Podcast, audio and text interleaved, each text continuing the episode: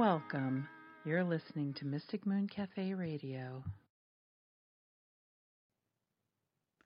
Well, hello everyone, and welcome to Mystic Moon Cafe. This is June, one of your hosts this lovely evening. Um, and we have the fabulous Jake and the amazing Wendy. Hi, guys. Hi. Ooh, hello. How you doing? How are you guys doing? Oh, are you doing your Joey impression? Try it again. Try it again. Oh, how you doing? how you doing? That's good. I like that. what about it? You guys doing okay? Had a good Yeah. week. Yeah, I got, I got no complaints. Yeah. Well, that's that's good. Yeah. Ooh, I tell you, I am a little a little tired. I did not sleep very well last night, and uh, you know, just What? yep, another another Again? sleepless night. I'm Did- always sleepless in Seattle. Did you have a demon dream? I did not. Uh-uh. This this was really weird. I was in prison this time. What? But it was not. I didn't do anything bad. I just got. I got caught in. I was doing an investigate. It's my investigation dreams are getting out of hand. tell me, tell me. I'll do a dream just- interpretation. I was just in a prison and I'm investigating it. There's ghosts, you know, I, I feel like there's ghosts around me and now everything. And all of a sudden I realized that everybody left me alone. Mm. And I went into one of the prison cells and I accidentally kicked the door shut and it locked. Oh dear. and I was like down in solitary. Everybody else was someplace else. I heard somebody say, "Oh, I think she's already gone," and then I tried to get their attention, and no. So I was stuck down there in the dark, and my flashlight went off. Let's see what I can. Ah. yeah, right. Um, alone and in the dark. Alone in the dark. And then I woke up. hmm And then you Hmm. woke up. Yeah, and Cool. it's just like God bless it. so, prisons is your brain telling you to stop the wild, destructive behavior you've been on a roll lately. Um, yeah, that's kind of true. La, la, put la, the crack pipe down, June. Stay off the pipe. You know, if I had a crack pipe, I would be so thin right now. Except I, w- I wouldn't have any teeth or hair, but I would be so thin. Uh, okay, so you know, the can I? The flashlight going out means you've reached the end of some phase in your life.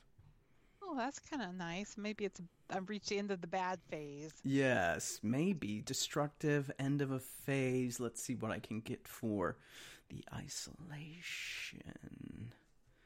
Um, hmm. I'm looking. I'm looking. Talk amongst yourselves. Well, I, I hope it's positive. Um, actually, I didn't cover isolate. One moment, please. I, I think maybe maybe you should spend more time with with the the friends with the, your family there. Mhm. Mhm. Oh, you know, it says if you are isolated like that, it means you have successfully taken actions to make sure that your inner self is content. So Oh. you've realized the crack pipe is bad. okay. You've put it away, and pipe. you know you're all ready to be released into the light, into this new phase of. I'm making that bullshit up, but anyway, yeah. yeah. Really? it, it could be. the dream never interpretations of darkness, isolation, the light, and jet. That was I did legit. I did legit dream meanings there. Yes, yes. Well, you know, I, I have made some of this Christmas crack stuff. That's the um, toffee with chocolate and you know cranberries and pistachio nuts and everything like this. And um, Mm. yeah, I've I've really been on a roll with that. So You'll bring that this to the ghost hunt on problem. Saturday, right? I will bring some more. Okay. Ross is probably sick of it. I keep bringing him. I haven't had it, so I'm game. yeah, I will bring some. but other than that, what about you guys? you know, just deadlines at work. You know, got to finish everything before the Christmas time. But Mm-hmm. other than that, everything's been fine and dandy. I've been getting some gadgets. Big shock, right? I know. Yes, yes. And Talk uh, about your your latest ones. Oh, my latest gadgets. Well, it's cameras. Because you know me, I- can't go anywhere on a ghost hunt without a camera or five. Mhm. Um, That's awesome. and none of these are product endorsements. Yes. Unless, of course, you would like to sponsor us. Then they can be. Okay. uh, I got a uh, Zoom. Just a sec. It's a Q4. Some one sec. Okay. So we also have we've got video going on here, so I'll hold it up to the camera, but uh, it's not. It's, of course, it's little and black, so you won't see it. It's a Zoom Q2N 4K camera.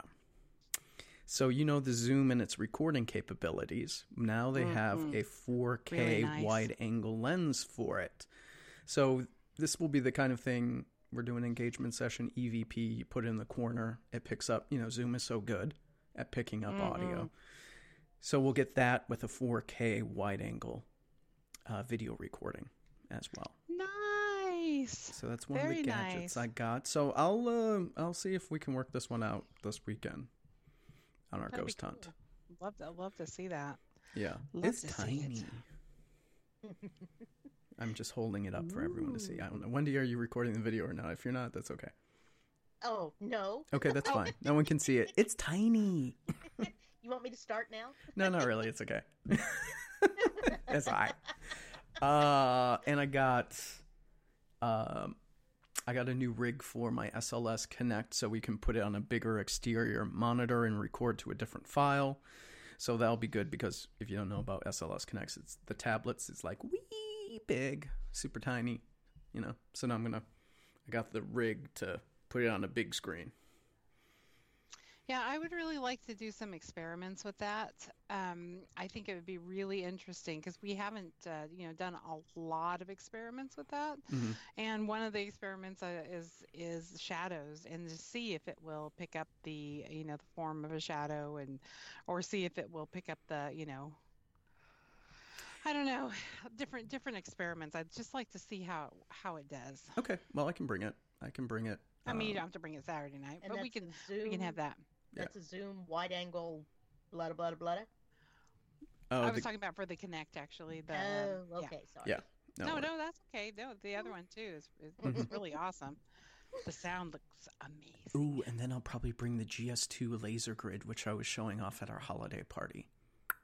Yeah, that was awesome. So I'm I- thinking that I'm with thinking I might have to get one of those. with this Don't little zoomy gadget here, I'll probably test those out.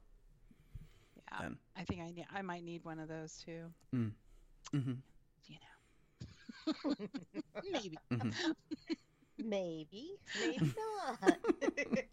Oh, that's so bad. I'm trying to make myself behave and not spend anything unless it's absolutely necessary. After Uh, Christmas. gadgets are necessary. I, I don't- know, I know. You don't have to have every gadget. I mean, I've got a gadget. I guess I can let you like test the gadget. Though I do have a review of it on Ghostly Activities, and it does have some limitations, but that's a separate. I did a podcast for it um, on this radio network. Yes. Plug, Ooh. plug, Mm-hmm. plug. Mystic Moon Network. so you can listen to Very that one. I think it was the last episode I posted about the ghost equipment reviews. It's in there. Very cool. But Mm-hmm. um, but um, I was going to say one of the things too that uh, uh, Spooked in Seattle is going to do a uh, Christmas stories with Krampus night, uh, Friday night. If you are anywhere near the Seattle area, you might want to look it up at uh, spookedinseattle.com. And yes, I am plugging this. Um, if you look it up on spookedinseattle.com and uh, look for Christmas Christmas stories with Krampus, it's going to be at the Merchants Cafe. Um, so it should be really, really fun. Uh, it's really, it's really cute, and can- then you can get pictures done with Krampus and all sorts of fun stuff. Mhm. We can put the uh, link in our show notes. Cool, very cool. Mhm. And I was very, very. So Yeah. Wendy, What what what's been going on with Ms. Schindler? yes, Oh, yes.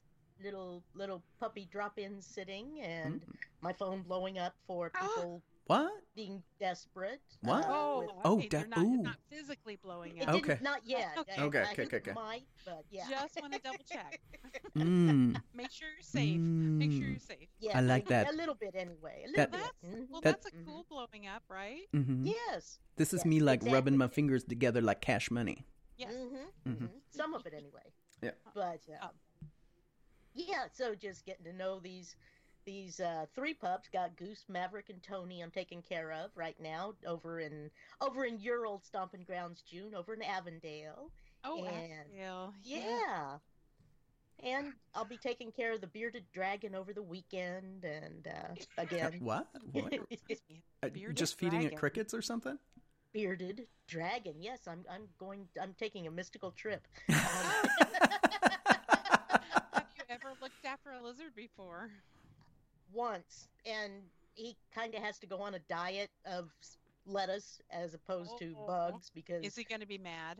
no, no, not at all. and there's a really sweet golden retriever there too, so it's all good. That's Little pretty. wiener dog and a cat.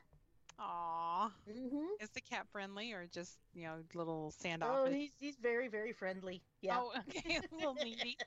Mhm, One of the needy cats. Yeah. Aw, that's sweet. Yes. I need I need my animal fix. Mm. Kind of having with Aw. Yes.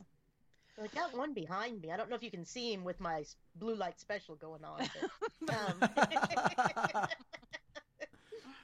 oh yeah, we, we can see the dark silhouette see. in the background. Yeah, Sleeping a little bit. he's a sleepy puppy.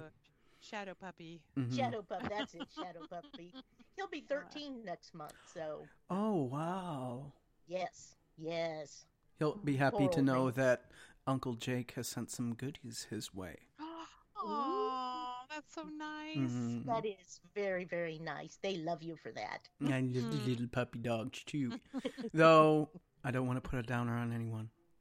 Uh-oh. On Monday night, maybe it was Sunday. I think it was Sunday. Daisy and I got attacked by a German Shepherd that was off the leash and running loose.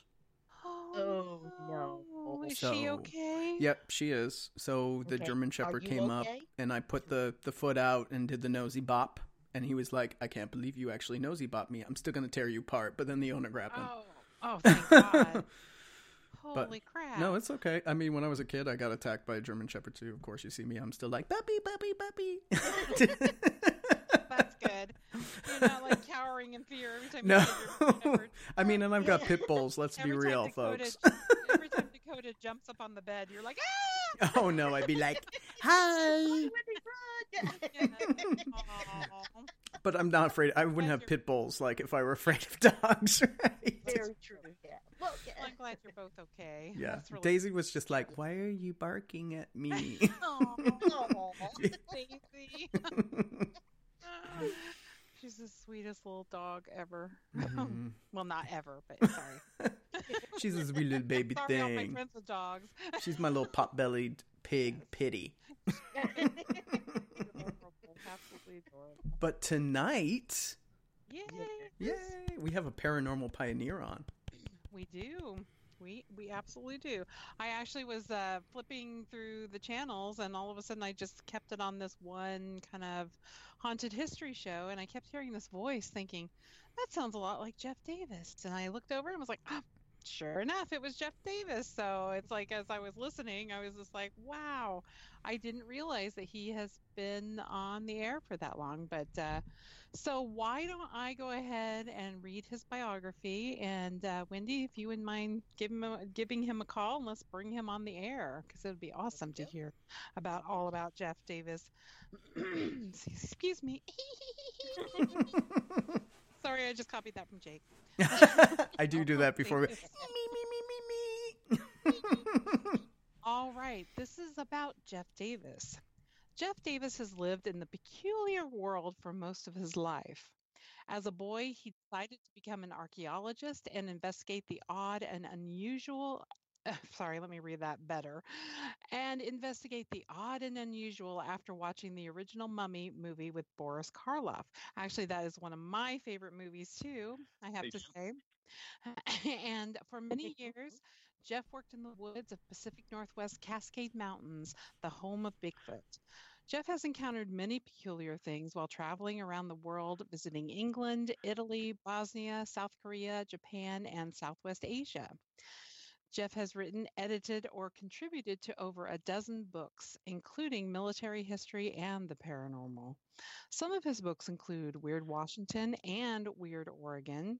He has been a guest on Coast to Coast AM, Haunted History, Ghost Adventures, and The Dead Files, and uh, probably a lot more than that that we we don't have here. So, Jeff, I hear you. Are you on? I am. Hey, am. welcome, welcome. Hello, Jeff. Welcome. Hi there.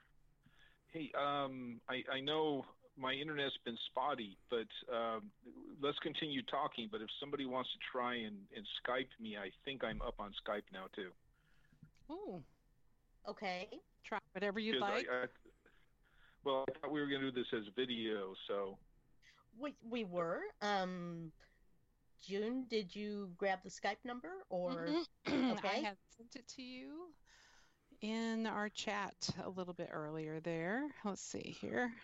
Okay. I, I I'm sorry. I'm now going against the swimming downstream, uh, whatever it is. You're fine. You're fine. This is very informal and um Very much so. Mhm. yeah, Yes. so so we just kind of, you know, Yeah, we we, we tell the audience how the sausage gets made. It's fine. you know. Uh, that include the spleen, the ears, and the snouts too. Well, we said sausage, not hot dog. Oh, okay. Did you see it in there, Wendy? No, I'm It- still it- just seeing the Okay. It's like I just uh, said telephone number. You want me to read that out loud like you did last yeah, time? no, no, Well, will we not will have to preface it with for bookings, please call. sure, why not? And make sure that your credit card uh, not Yeah. out. That's right. This will route through a 900 number. You'll be charged 4.99 per minute. That'd be so funny. Yeah. Waiting is so sexy. I guess I could try to beatbox. That's okay. Uh, if if we're not doing Skype, that's if we're not able to do the Skype, that's fine too. Uh, I was looking at myself in the little practice window that Skype gives you, and I said, "How can how can I? I can't get this this monitor any higher up so that you can't see the fact that I'm overweight with a double chin. Stop it. Now I'm You all know, the like, camera can mm. only go so high up. yeah. Aw. Good Yeah, point down. Um, that's point why I down, sit in the dark down. and June. You know, yeah. yeah, we, we just sit in the dark. You know, we, we're we're good. okay. so, uh, okay. Well, thank you for for such a great intro. Uh, when I when I listen to things like that, uh, until they say who it is, I say, "Wow, that sounds like an impressive person." Then it turns out to be me, and I'm like, oh. yeah, I know. But uh, you know, I, I heard one of your favorite movies is Bor- the Boris Karloff in The Mummy. It's also one of my favorite movies. And I was planning on getting a tattoo, but I have not done that yet of The Mummy. Um, I, I'm probably going to keep planning until I'm 80 something. but Mhm. but is that when is that did I read that right that that's when you got started with wanting to be an archaeologist? Yeah, yeah. I was um I was nine or ten years old, and I had ADHD, and and so my parents, in self defense, bought me a TV. And bear in mind, this is a long time ago when even a like a nine inch black and white TV was really really expensive, Yep. and uh, you know for a nine year old too, and uh, and so uh, my parents' bedroom was downstairs, my bedroom was upstairs. So Friday and Saturday nights they would run um, all these 1930s and 40s oldies movies, and and so I would stay up and uh, and just watch them, and it was really fascinating to me. The person who was doing the introduction was a local uh, radio owner. His name was Victor Ives, and that was kind of his fun thing. He would dress up uh, in a tuxedo, sort of like a Dracula type character. This is before Elvira, of course, Mhm, Right. Mhm. and so it was just uh, really, really good, and especially those filmmakers were really good at doing a lot with not very much money, and certainly pre CGI. So they had to they had to build suspense, and Right. that was that was what really got me interested in the paranormal and archaeology. Was you had reincarnation, you had magic, you had ancient mm-hmm. this and that, you had murder and and and life and reincarnation. It was all just a, a great kind of tour de force, and I think the total runtime on that was something under 90 minutes as well. Right. a lot of them were when you go through that, and it's like only an hour and mm-hmm. you know, two minutes or, but that's pretty Yeah. awesome. So, what places have you gotten to dig? Um, I mean, with with, I assume that you maybe have gone on some digs with your archaeology. Well, Or- it's kind of it's funny. I okay. Can you see me? Join. Um, Hold on a second. It's saying join. Join. Oh, there you are. we Nice. Christmas tree. you are. Should I put should I put the phone down now? Sure. It- Mhm. Yep. Cool. All right. Oh, perfect. Yay! Good. It sounds good too. Mm-hmm.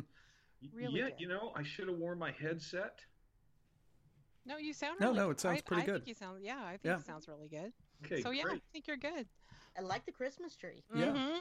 I am I am actually borrowing space at a friend's house because I live in the foothills of the Cascades because I'm kind of antisocial and my my internet is not that great up there. Uh, but you were asking me about archaeology digs. Yes. This is this surprises a lot of people.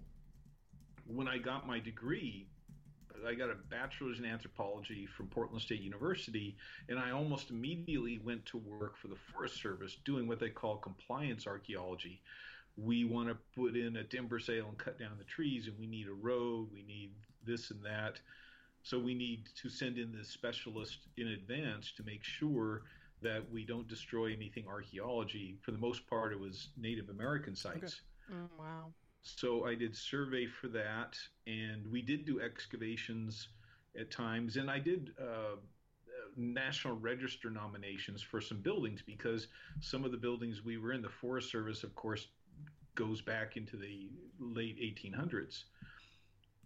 And that was a lot of the archaeology work I did. And in Clark County, Native American, a lot of people are really disappointed when I say I lived in England for a year when I went to graduate school, and I didn't get to do a single archaeology dig. Oh wow! But you Uh, got to see Stonehenge if the pictures were true. Yes, and it is possible. Some people don't know this. It is possible to visit Stonehenge and get permission on a regular basis to walk in and amongst the circle Oh wow. uh, before and after the tourists are there. It's part of the program that they have now. You Oh, just nice. have to, yeah, you pay a couple bucks extra, and uh, and but you pre-register and they limit it. I see either twenty or thirty people maximum. wow. And I have a friend who was um, little uh, kind of. This is my chance to make this trip, Jeff, and will you be my friendly native guide? So I made those travel arrangements, and so we did. It it was in spring, and we wandered in amongst the stones just as the sun was setting. Oh, oh wow. wow. Oh, neat. oh, yeah, fantastic. Yeah, and I recommend that to, to anyone, especially people, let's face it, who are in, you know, like us into the spooky metaphysical. Go the extra distance, pay pay an extra ten pounds. You do have to make arrangements to get there Right. because the tourist buses aren't running. Mm. Um, in. June, you, you've probably done that too uh, in your travels. I wish I had done it. Ross has done it, but Ross Allison, who travels all over the place, um, he got to do it. And but uh, since you know most of the people on our trip had done it before, I was kind of outvoted. Oh, This- okay, which But I'm going to do it again. Yeah, that segues perfectly into why I didn't get to do some archaeology in Greenland. Uh, that Oh, was my wow. master's thesis on, on the Vikings in Greenland, and for that I did an analysis. This will sound this will sound kind of boring, but a macroscopic analysis of of material from the compost heap at the Norse farm Sandnes in the West settlement of Greenland. Yeah, I, don't let the title but what happened was there was a, there was a farm. All of the the farms actually they had registries of these farms from the church records. So they all most of them had names and they were numbered by archaeologists. And Oh, this cool. particular farm, yeah, Sandnes, is mentioned in the sagas because one of Leif Erikson's brothers died at the house. oh And so- wow. Yeah. So the, the, the compost heap was uh, set outside the farm, like farms today, and it just freeze dried in the weather. Oh Hmm. wow! Yeah. So It the ar- was like yeah. freeze dried history. Even at the time, it was compost, but Well, That's is- pretty people cool. throw away interesting Right. things. And so they, they, they cut a trench in it and grabbed samples and gave me some of the samples. And uh, and freeze dried when I when I rehydrated them to separate them. I will tell you that a thousand years or so was not time enough to kill the smell. really, from the stables, it was a lot, a lot of plant pellet or excuse me animal pellets but but the preservation was good i got little bits of cloth and human hair and animal Oh, hair wow. oh And wow, that's really back- awesome. yeah now i was scheduled to actually go out there but this is this is several miles kind of up the fjord so to speak from the from where the airports were and the boat landings. And so they went by helicopter and one of the archaeologists who was senior to me was, was quite rotund. Hmm and and so it was either two skinny guys like me or one of him. And so uh, it was him And he was Wow. senior, so you got left behind. Oh my gosh, I bet you were so devastated, though. i was Oh God, i I was can't but imagine. uh, yes i found out just in the last couple of years they're doing public digs where um, Oh. where students and tourists can go up and do excavations at some of these Oh, that'd be awesome.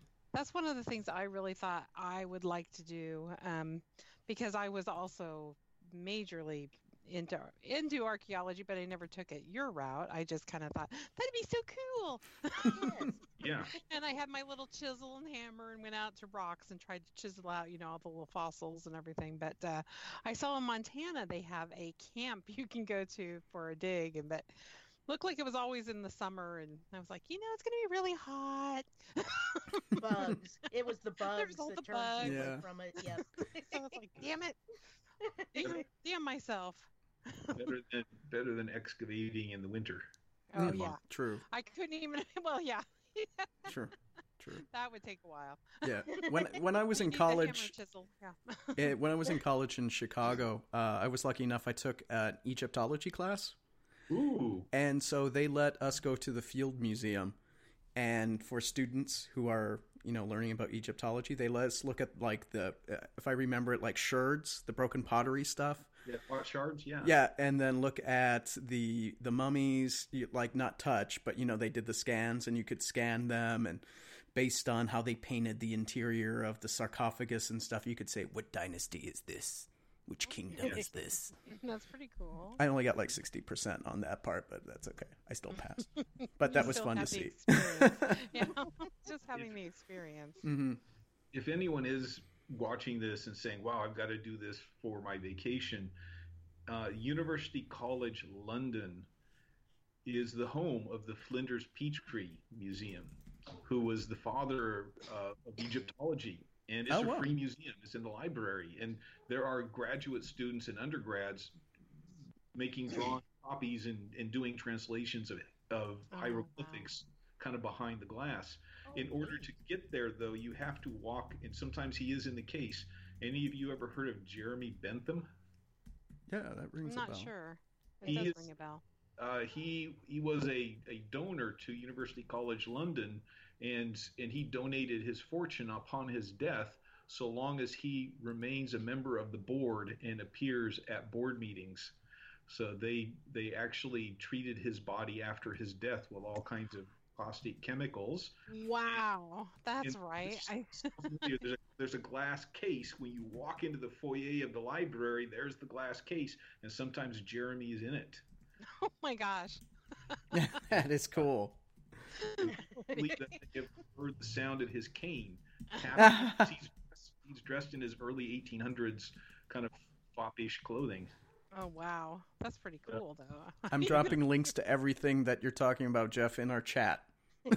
awesome, Cool. very awesome.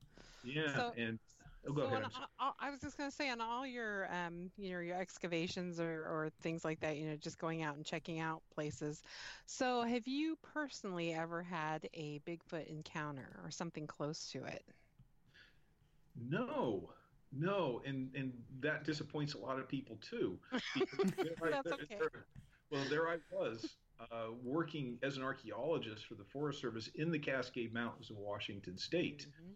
And I was out there in areas where the occasional hunter would certainly make it up there, but miles. Sometimes we would have to. Um, sometimes we'd have to go in and walk and orienteer with maps to get to where the timber sale was going to be. A, a couple of years in some cases before they were putting the roads in, and never saw anything like that. Oh, Never had wow. encounter. Um, now it is interesting though. Skamania County in southern Washington is a Bigfoot free zone where they voted in this in the county county laws it is illegal to hunt or shoot a Bigfoot. well that's good Yeah. Of course, and they enacted that law on I think it was April 1st. on April 1st and it just stuck that's probably good just in case Yeah. but uh, it's Skamania County. I, I really love the woods, and I really enjoyed working out there. There are a lot of good people out there. Uh, and then the, the unfortunate thing is, uh, we ran out of trees, and shortly thereafter, we ran out of archaeologists. we there were over there were over on the Gifford Pinchot National Forest. There were I think it was 16 year-round equivalent archaeologists doing timber sale work, and then the fiscal year ended, and they were down to three or four. Oh Hmm. wow hmm. yeah what can you do So Oh, then, I, then I started ghost hunting. So Yeah. I guess So, I mean, with with that segue, uh, basically, what kind of got you started with ghost hunting? It's uh, well, it's always interested me. Of course, uh, I remember as I was 12, 13 years old, going to the library and going to the adult stacks, not the kids' library, Mhm. and waiting for the next Hans Holzer book to come out and get put on the shelves. the interest was always there. You know, I think a lot of us, especially in our teenage years, you have an interest, you follow the interest for a little while, and then something else kind of gets in the way of that, and then you, but you can come back to them. And That's true. and in part it was the the time I spent in England uh, was a year I wasn't allowed to work, so I kind of got used to being uh, not antisocial as much as self-directed, i.e., lazy. When we were getting ready to come home, there were I was trying to figure out what to buy for people as gifts that didn't take up too much space in the luggage and there was there was this one woman who had published Ghost of Sheffield, England, volumes one through four, and it was very simply done. Bear in mind this is the 1990s, so all it was was some eight by eleven sheets of paper that were bifolded together and then stapled in the middle. But she was selling them for the equivalent of five dollars a piece, and she must have paid like seventy-five cents a piece to make them. Mm. And I said, you know what?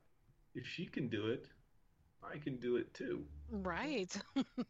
And I came home, and in between military deployments, I ended up finishing, I think it was 1997, finished my first ghost book. But in the midst of that, too, uh, because I was at the Vancouver barracks, uh, I ended up doing active paranormal research, ghost hunting, and that was my first real ghost hunt was at the the post hospital Oh And- wow.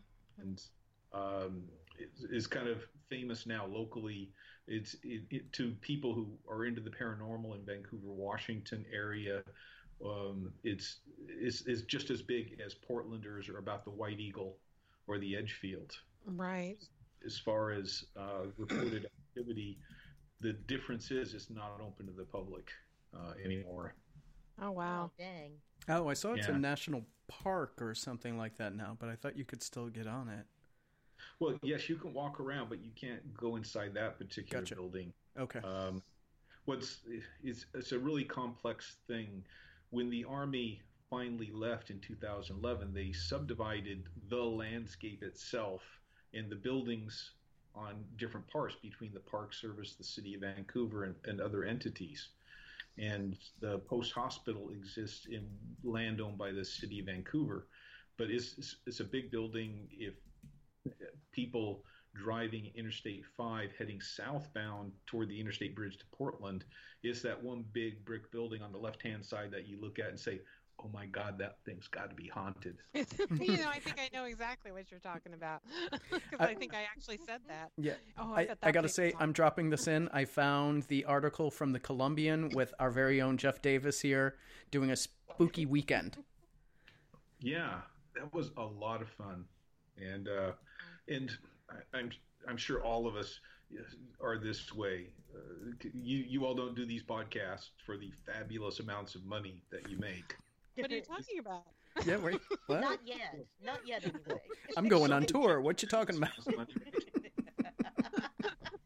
Yeah. but uh, you know, sharing this too, because I think all of us are into this as a quest.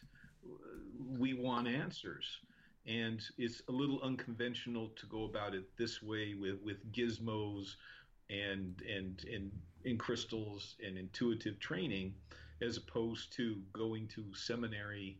Um, uh, for various more organized religions, we're all looking for the same answers, aren't we? I agree. Yeah. It's always Yeah. on the quest. Definitely. And, and you know what? We're all going to find out. One day. But uh, yeah, Yeah. it's not easy to let everybody know, is it? I'm gonna try really hard to come back to somebody with a recorder. I'm But like, I want to be a like- ghost. I want to come back as a ghost. Yes. it'll probably come back, and you know, I'll try to pour my heart out what it's like, and everybody will just hear "Kill Zach." Damn it! I, I want to go for a walk. Maybe in a minute. like, wait, that's not what I said. well, um, uh, Jeff, with the, all the places you've traveled, what is some of your favorite places that you have been, and some of the places you visited there? Well, yes, obviously the Vancouver Barracks really for me tops the list. I was my dad was stationed there, so was I, and I grew up around there playing. But this was the the nifty thing when I got the contract through Barnes Noble to co-write Weird Washington, Weird Oregon. They actually for those for those lucky people who are watching this, yes. they have a TV show. Somebody tells you to go visit these places, right? And, and that was that was that. And it, and it wasn't just ghosts. After a while, uh, uh, places like uh, Soap Lake, Washington, near the Colville in northern Washington, where it's been a tourist destination as well as uh, health sanitarium kind of destination for uh, for decades and it not much is new there since the 1960s. In some ways, it was like stepping into TV land. You know, like Oh, wow. movie. Uh, what was the movie with Reese Witherspoon? Um, Pleasantville. Pleasantville. Yeah. oh yeah. And there are places like that in Washington. Uh, I really love the Stonehenge Monument near Goldendale. It is. I haven't been there No, yet. me either. I keep saying we need to take a little a little trip. Yeah. visit some of these places. I know, I know. I'm sorry. I'm in Kansas City. I it's it's a little Come more on, Wendy. Come it's on. a little more of a trip. I'll Oh, drive June. Kansas City. Yeah, Kansas City. Love that World War One monument. Yeah. That's the, oh that's, yes. That's Mhm. America's largest, I believe. We believe. have spent a lot of time around Yes, there. that that's the rumor. hmm Yeah. and uh, it has a great view of Kansas City and Union Station, and not too far from the very first uh, cemetery there, Union Cemetery. There, it's it's very cool, very Yep. cool place. I have a friend who lives in Belton whose house is haunted. I have no doubts. That's how Belton rolls. If this were a different kind of podcast, I'd talk about more about Belt. Belton. Belton. Yeah. Uh, other other places. Um, gosh, there are so many. Astoria. Oh, yeah. Astoria. Yeah. And is, is and it is not just the, the yeah. Oh, thank you for that plug. Yeah, and you signed it. Yeah. I got your signature right there. I don't know if That's it's showing up on the camera or not, but A little yeah, Jeff, blurry. I'm a fan. Thanks. Uh, Yeah, it, it was the one time that Jeff didn't say, "Get away from me, kid." I don't sign autographs. You little shit, back off. How, oh, oh, you're paying extra for the signing? Okay. Sometimes it's sure. Uh, the going rate's thirty-five dollars. yeah, exactly. Cash only. There you go. Cash only. Got to keep it off the books. Uh, Astoria, uh, again, is is one of these places. The the city of Astoria, uh, European Euro American settlement dates to uh, 1811, I think, and you know the the the city of Astoria has never gotten larger, I think, than uh, until recently than like 15, 20,000 people, but everybody who who moves there is born there. It's it is one of these towns where it's really hard to tell based on talking to people whether or not they were a born townie or they just moved and integrated in.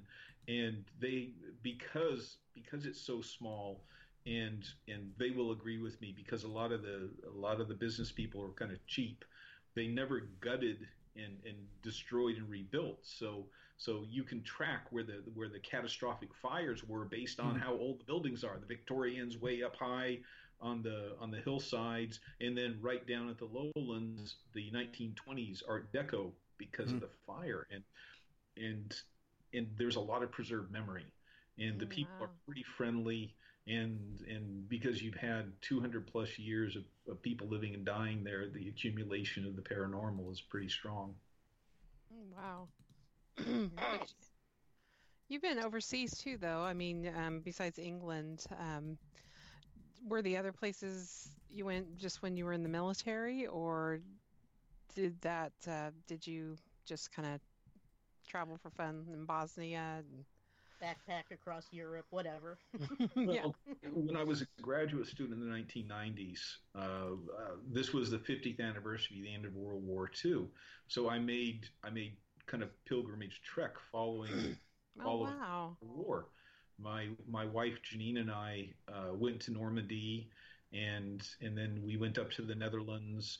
And she was she's a big Napoleonic War fan, and so we separated. I went to look at World War II on the landscape, and she went the other direction to visit uh, Waterloo and, and Oh. other Napoleonic warfare places. But this was shortly after the fall of the Iron Curtain, Oh, and wow. Yeah. and I, I went back solo uh, once or twice. Uh, she, I'm I'm okay with youth hostels and sleeping in sleeping in train stations. Well, I was until I got old and fat, and, and so uh, I this is one of these this is one of these kind of moments where you it's a reality check.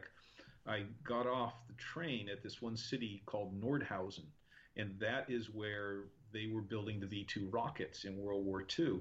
And the slave laborers um, dug out a 40, I think it was 40 foot high tunnel through the mountain in a big circle, and they put rails in, and that's where they built the the rockets. And tens of thousands of them died in this process. Oh wow. Shortly after the war, and uh, have you ever heard of Operation Paperclip or Wernher von Braun?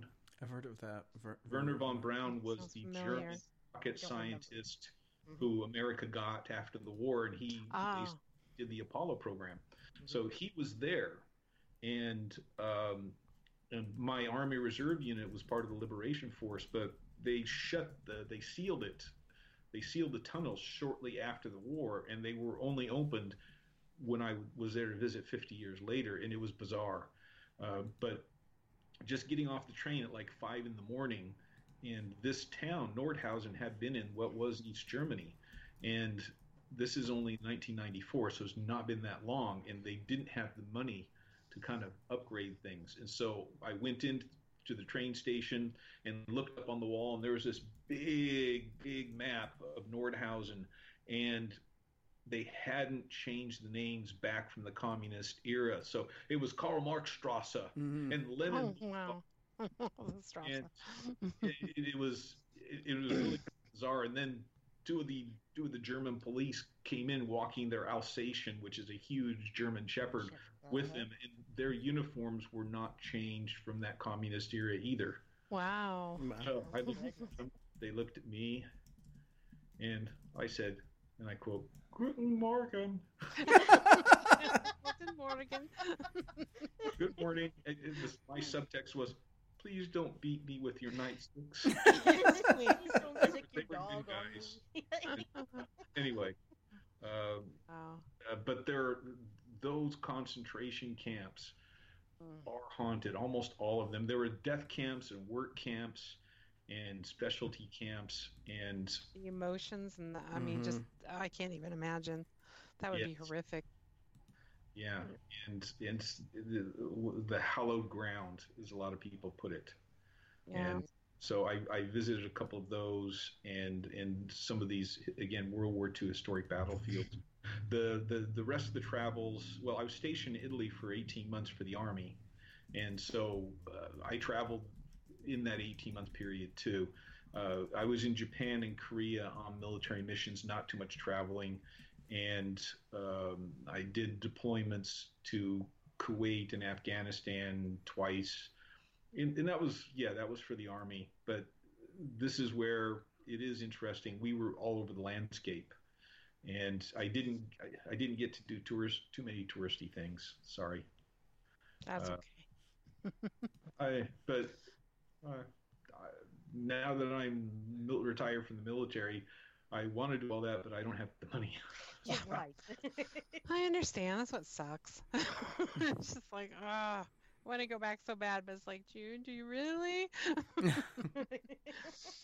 You know, maybe sell your car. You know. Yeah. Just yeah and uh, Well, yeah i'm sorry uh, that's okay. I, I was just gonna say, you know, um, I, f- I was gonna ask, you know, getting back to Weird Washington and Weird Oregon, um, how did you end up writing those those books? I mean, how did how did did someone contact you, or did you contact somebody? I was just wondering about those because those Yeah. are awesome books. Those Mhm. are so much fun. I've got them. Thanks. I, I thank you for liking them. It was uh, yes. I just I drove to New Jersey and knocked on the door. I'm sure you did. Hey, hey, I'm, my name's Jeff. I'm weird. No, I'm weird. Can we write books? no, it was uh, it was it was it, it was it was kind of a dream, dreamlike quality. Uh, you hear about in the old days of Hollywood, somebody's at the soda fountain and an agent spots them, and this was very very similar to that. I received an email out of the blue from a guy named Mark Moran, Mm. and Mark Moran and Mark Sceurman in New Jersey have a magazine called Weird New Jersey, and they uh, publishes a monthly magazine, and it was quite famous. And then they put it out as a book, and the Barnes and Noble reps caught wind of that and said, "Hey, would you guys like to honcho a book for the entire United States, each state?" And they could have made the, the decision to travel themselves. Instead, they hired hired subcontractor authors Wow. they had a whole vetting process. Uh, they never ever thought of offering me Weird Idaho or Weird Northern California because that was not my territory. So they they contacted me and said they didn't let me know about Weird Washington at first. They said, "Well, well, Jeff, we're putting out this book called Weird Hauntings just across the country." They You sound could- like. Did they sound like Kermit?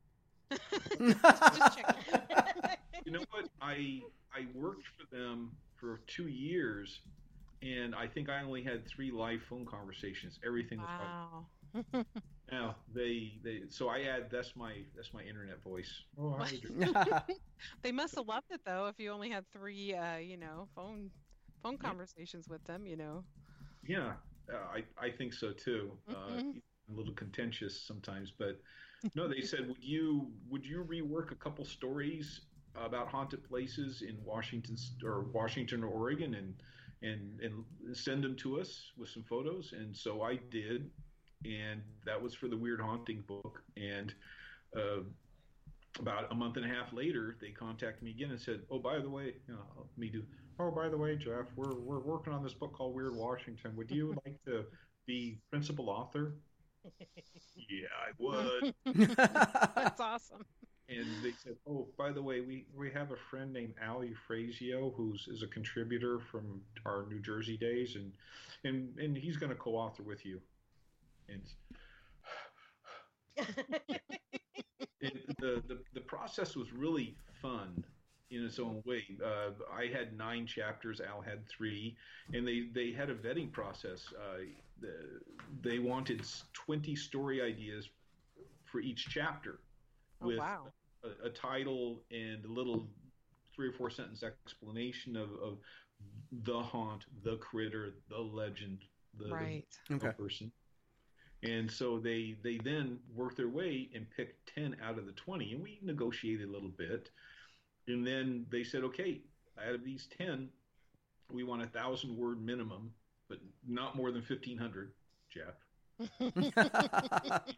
And so that that was it. Each chapter, I submitted ten stories and photos, and there was a little bit of a bonus for that. And and they had a per diem, and I did a little gas and traveling, and um, it was it, it was a lot of fun. And I did, I think it was two chapters a month, more or less. And so it took me about seven months Wow. it was a work for hire agreement. So uh, for Weird Washington, I didn't get any royalties, but the the experience was fun and the money was good.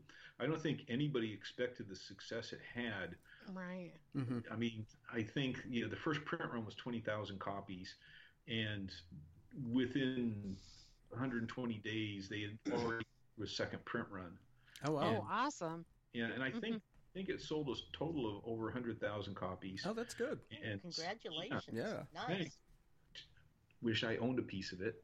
I'm sure. You get the author credit. So Yeah. Yeah.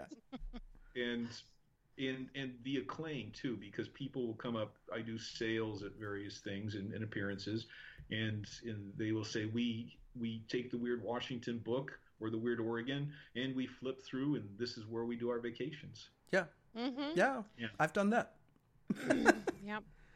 I was just thinking about that too. I said, you know, we need to go back over through that book and make our notes of where Mhm. we want to go to, and especially you know for nice little fun weekend trips. You know, Mhm. leave Friday night, come back Sunday night. You know, these places are drivable. So Mhm. Creepy road Definitely. trip. and, and a lot of them uh, is kind of kid friendly too Yeah.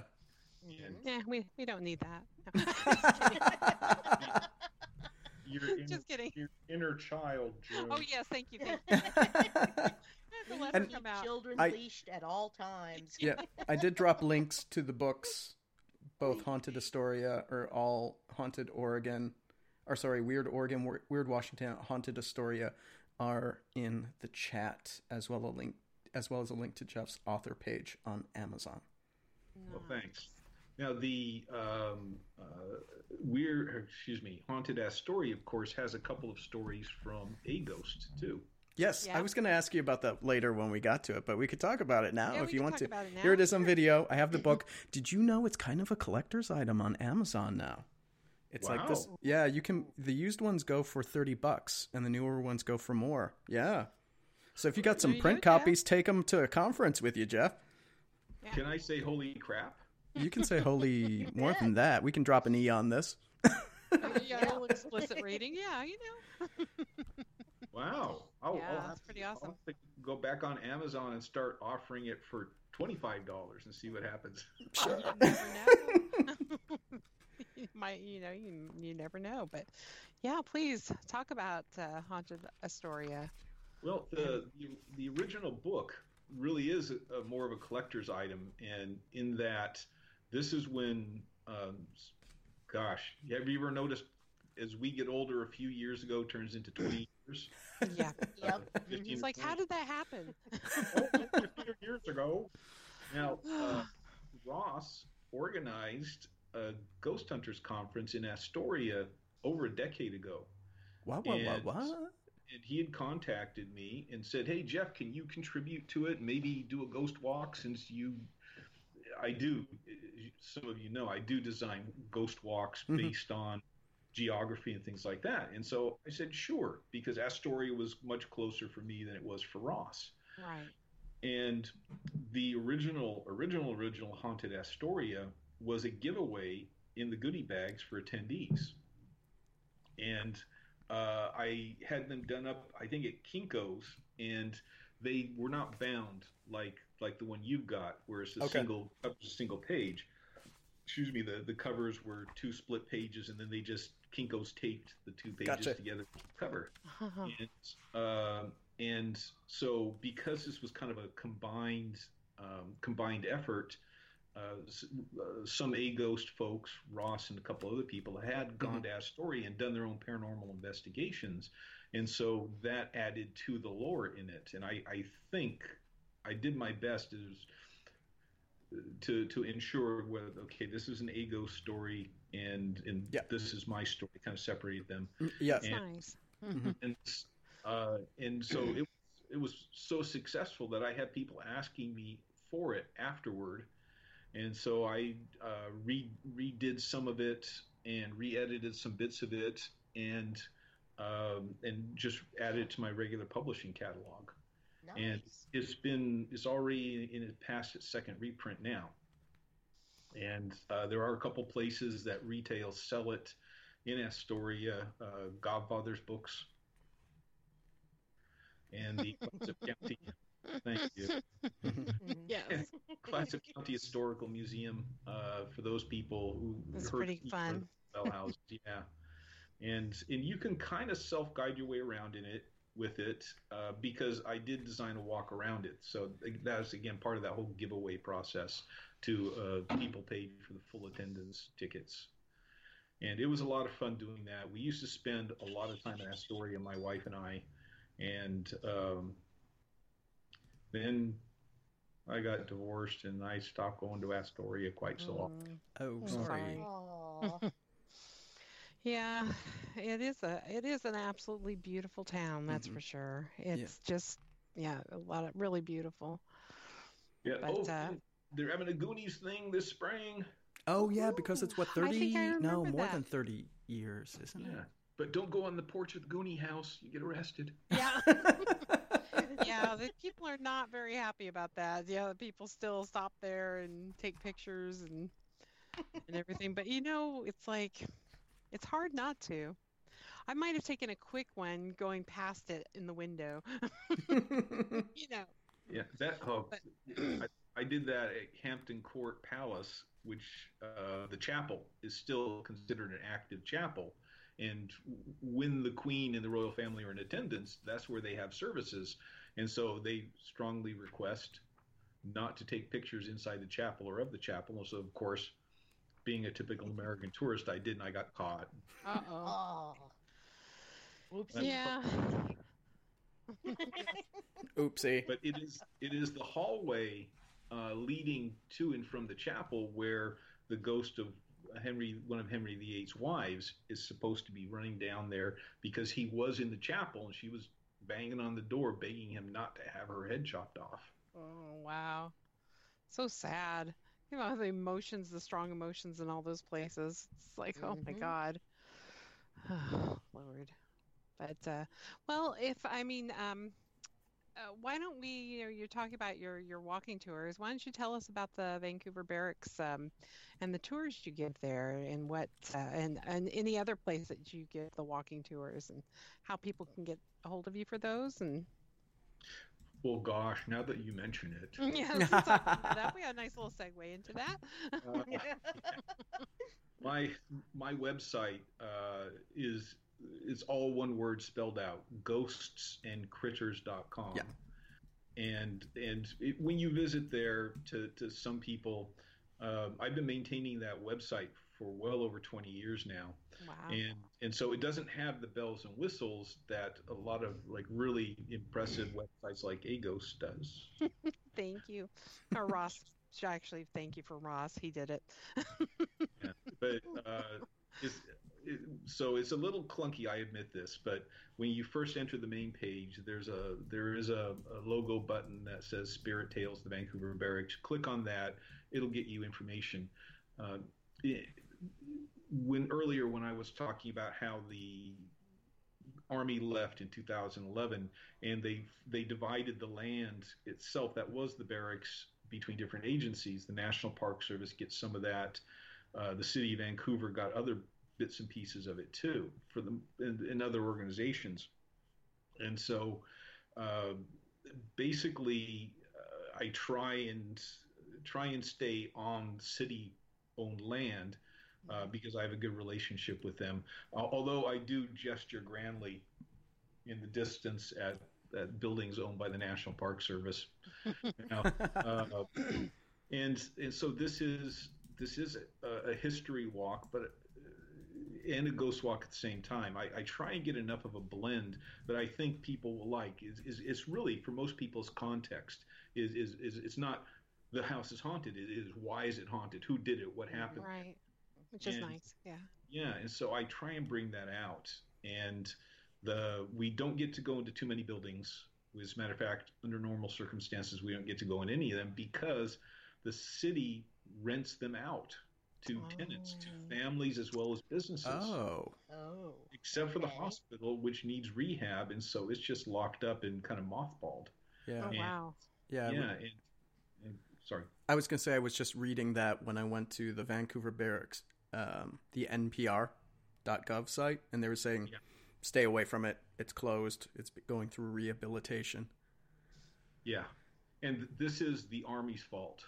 Uh, so Mhm. that no, I don't want anyone to blame the Park Service, the City of Vancouver. In the case of the hospital, it, of course, uh, it was built in 1904. It stopped being a hospital at the beginning of World War II. It became an office building, and eventually it was a, an Army Reserve schoolhouse for several decades. And then in the ni- or 1990s, early 2000s, the Army shut down the operations. They shut down the building. Oh, and by the way, after a while, they turned off the utilities. It's a brick building, so Oh great. so the humidity got trapped yeah. in Mm-hmm. And, and so by the time the city got ownership, a lot of damage was done. Mm, so they're done. doing their utmost to, to, to maintain what they've got. Um, but we go on some porches, and the oldest building at the barracks is the original original headquarters is called the Grant House, and it's a restaurant now. And so Oh. I've done some events there, and it's our final stop. And oftentimes people will, will go in if depending on the scheduling, and they will go ahead and uh, have a glass of wine and maybe look and see if they can't. Uh, there are at least five ghosts at the Grant House, but it's about a mile and a third walk, and we loop around, and uh, there are a lot of these, a lot of public places around there. The in particular, there's an heirloom rose garden. I point out to people Oh, nice. and uh, and there are two or three like little small pathways between buildings that have beautiful landscaping. The city does a great job of, of maintaining that. And so, because this was a military post for over 160 years, even now, Vancouverites who were born there are really reluctant to go in this back part because it was always off limits when the army was there. oh, So it's, it's my way of opening this up to, to nice. come on back and have a look at this. This is just Mhm. beautiful Oh, beautiful. wow. things, different building phases, uh, architecture, and and so on. Um, the the walks normally, uh, my normal schedule runs June through November. Uh, I'm probably going to be doing one weekend a month, June, July, August. Uh, I'll probably just do one weekend a month, Friday, Saturday, and Sundays. And then September and October, I'm going to go really heavy Right. to do walks. In in some ways, it's because, um, for instance, two years ago in the summer we had this heat wave, and then we had forest fires, Hmm. and Oh. nobody wanted. I didn't want to walk outside in that either. yeah, it was hard to breathe. No. Yeah. it was really hard to breathe. It was bad. Yeah, and so um, questions about it because I'm kind of I I'm not sure what all questions you or an audience might have about the barracks or or the walks. Well, um, I mean, without giving away a lot of the information, what is one? Of, I mean, what's a what? Or have you A had anything story. interesting? Yeah, have you had anything anything interesting happen to you there, or um, something that you can give away or something? You know. Yes. Now I, I've got to preface this and say I've I've never seen an apparition in all these years, but I've had either. Yeah, I've had hot spots, cold spots, Mhm. the, the the winds, the AEVPs. Um, uh, I have well, the, the my first ghost hunt was at the post hospital, and and I talk about that, and and oddly, uh, you don't see a lot of this on paranormal TV. Uh, like Zak Bagans does not spend a whole bunch of time visiting haunted bathrooms, but the bathrooms at the post hospital had had toilet seat lids going up and down between visits. Wow. The there is a really sad situation where there were three um, over the over the years there were three cemeteries consecrated on the grounds of the barracks, and they moved or tried moving the in, the inmates, the inhabit not inhabitants, the the people buried in the two cemeteries to the third one, Oh, and interred. they and they missed some. Oh. That's That'll do the it. basis of the haunt. I've Yeah. seen that movie. Yep. Yeah, I was gonna say I've seen that movie too. Yes. Yeah. That's it doesn't it end starts. well. yeah. And and the parade ground, people claim that they have seen a ghostly sentry, and it took a lot of a lot of digging around to, to try and figure out why would anybody be haunting the the post uh, the, the parade ground because if you go there in daytime it is just pastoral few trees lots of grass big wide open space uh, who would think that it would be haunted because it was not a battlefield Right. or was it Hmm. enough of a tease Hmm. we must That- go on a tour to see. Yes. Was, were the barracks the, the uh, home to the Buffalo Soldiers? Did I read that in that? Yes. It, you must be on my, my military history website as well. I Uh, did. I, I skimmed through. Yes, I did. Uh, that's that's always been very interesting for me. Yeah, the the Vancouver barracks, uh, of course, the, not no one unit was ever stationed at the barracks the entire 160 years. Units would rotate in and rotate out, uh, if anything from one year to seven year intervals. And at the end of the Spanish American War, elements of the 24th Infantry Regiment, uh, which was an infantry Buffalo Soldier regiment, which are African Americans in segregated units, uh, were stationed, several units were stationed throughout the Pacific Northwest, and one company was stationed at the Vancouver barracks for about a year. And um, but the, the Vancouver barracks at the time was the the department headquarters for the Department of the Columbia. So so it was a central point where troops would would would be moving from California through the Vancouver barracks to go to Alaska eventually and back down and into the east, into eastern Washington and Idaho. And so they, they were there for about a year, but we go forward into the World War II years, and uh, the Army, uh, because the Army was huge and everybody was drafted, they had declared, um, they had segregated, again, they used the term colored units. And a lot of them were non-combat roles like uh, quartermaster that is supply. And there was a giant quartermaster school at the vancouver barracks where they trained these soldiers to do things uh, like learn how to move uh, move large amounts of, of supplies and, and, other support. So there was a large number of African Americans stationed at the barracks in World War II as well. And um, they have a, a, great history, and there are local Buffalo soldiers uh, chapter that keep the memory alive. One of the Buffalo soldiers who was stationed at the barracks or out of the barracks uh, received the Medal of Honor, and he's buried in the post cemetery. And oh, oh I do t- tours of the cemetery too. Oh, oh wow. excellent! That'd be awesome. Do you ever get private tours? I do. I, I insist. I don't. I don't charge for the cemetery tours. Sometimes I I ask for a donation that will go definitely to a charity uh, I wouldn't feel right about taking people on a cemetery tour like this and charging money.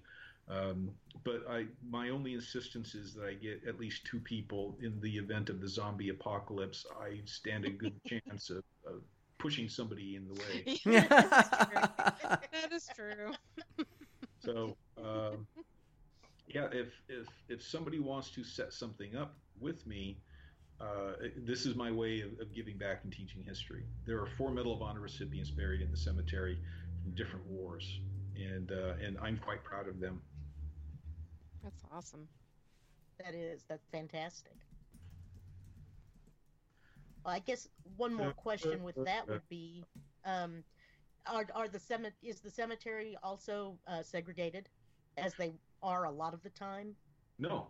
Oh, fantastic. No. Okay and uh, uh, and, it, and it's kind of interesting. When the Buffalo Soldiers originally came in 1899, the city of Vancouver uh, actually put out a press release that said, "We welcome the 24th Infantry to Vancouver. They are the heroes of the Spanish American War."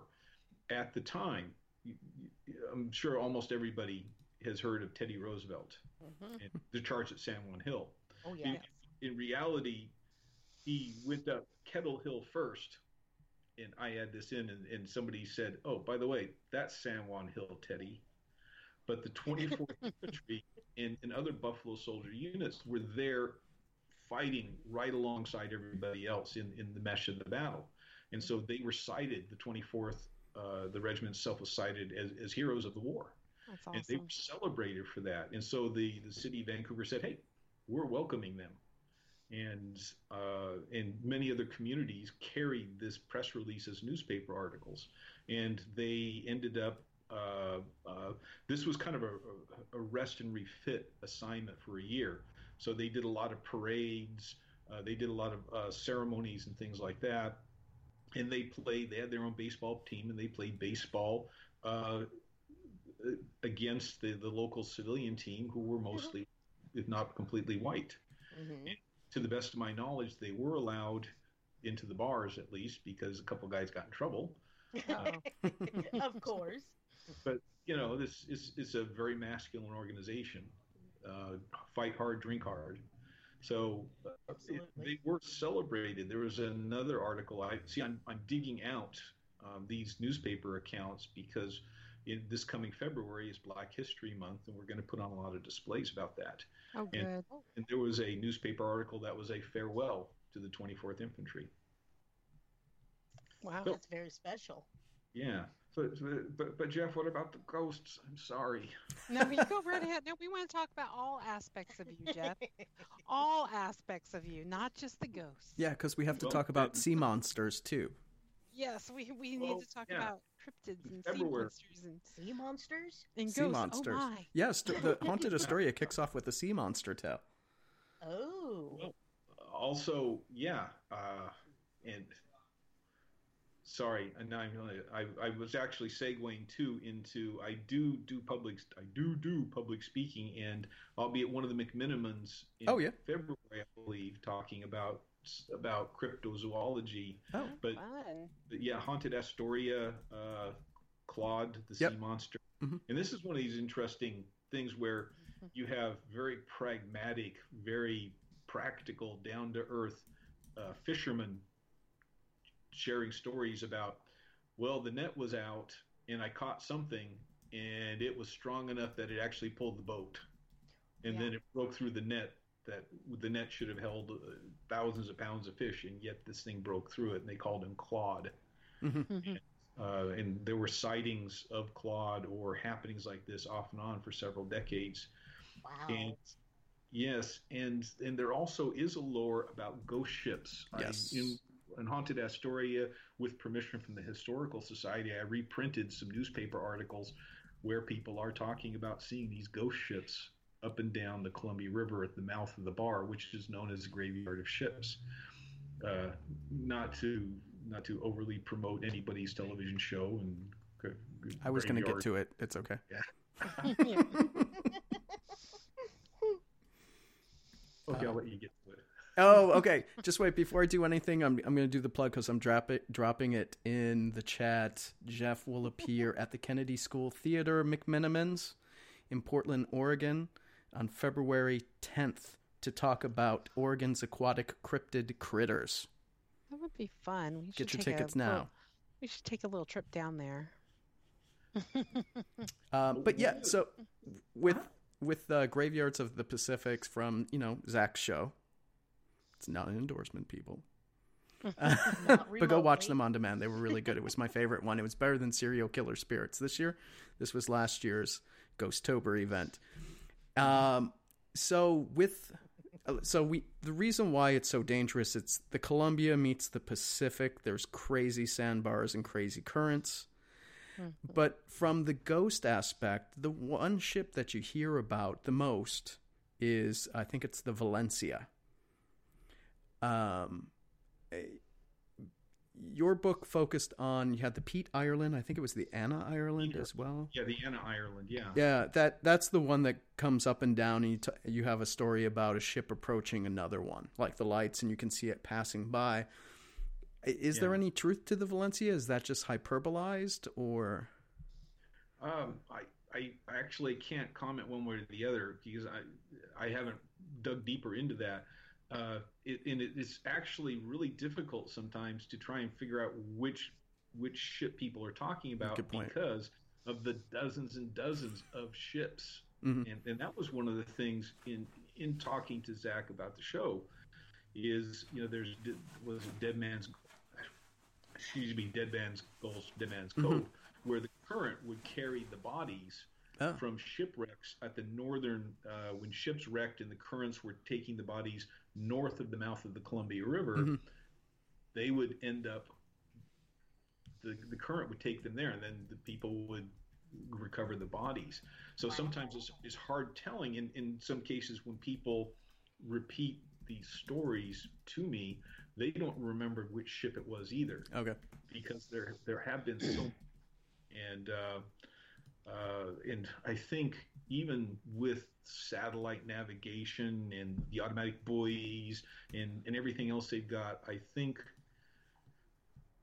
was it in the 1980s or 90s Yeah. they had another ship went down and, and almost everybody died over Mhm. over eight people died and you again you don't think that this can't happen now, can Yeah. it? And Yeah. it does. Yeah, I was reading. I think it was. Uh, it won. Uh, I don't know if it was a Pulitzer, um, but they talked about a fishing boat that was coming in, and normally a tugboat will come out and help people guide through the sandbars and stuff. But it was almost like a rogue wave. It was close to a sandbar, and this huge wave came up and flipped it. And I think that was more recent. I think that was in the 2010s Oh, um, with that one that happened. But it's just you never know what you're going to get at that. I don't know what you call it, cross flux of currents. I don't know what's the proper way to call it.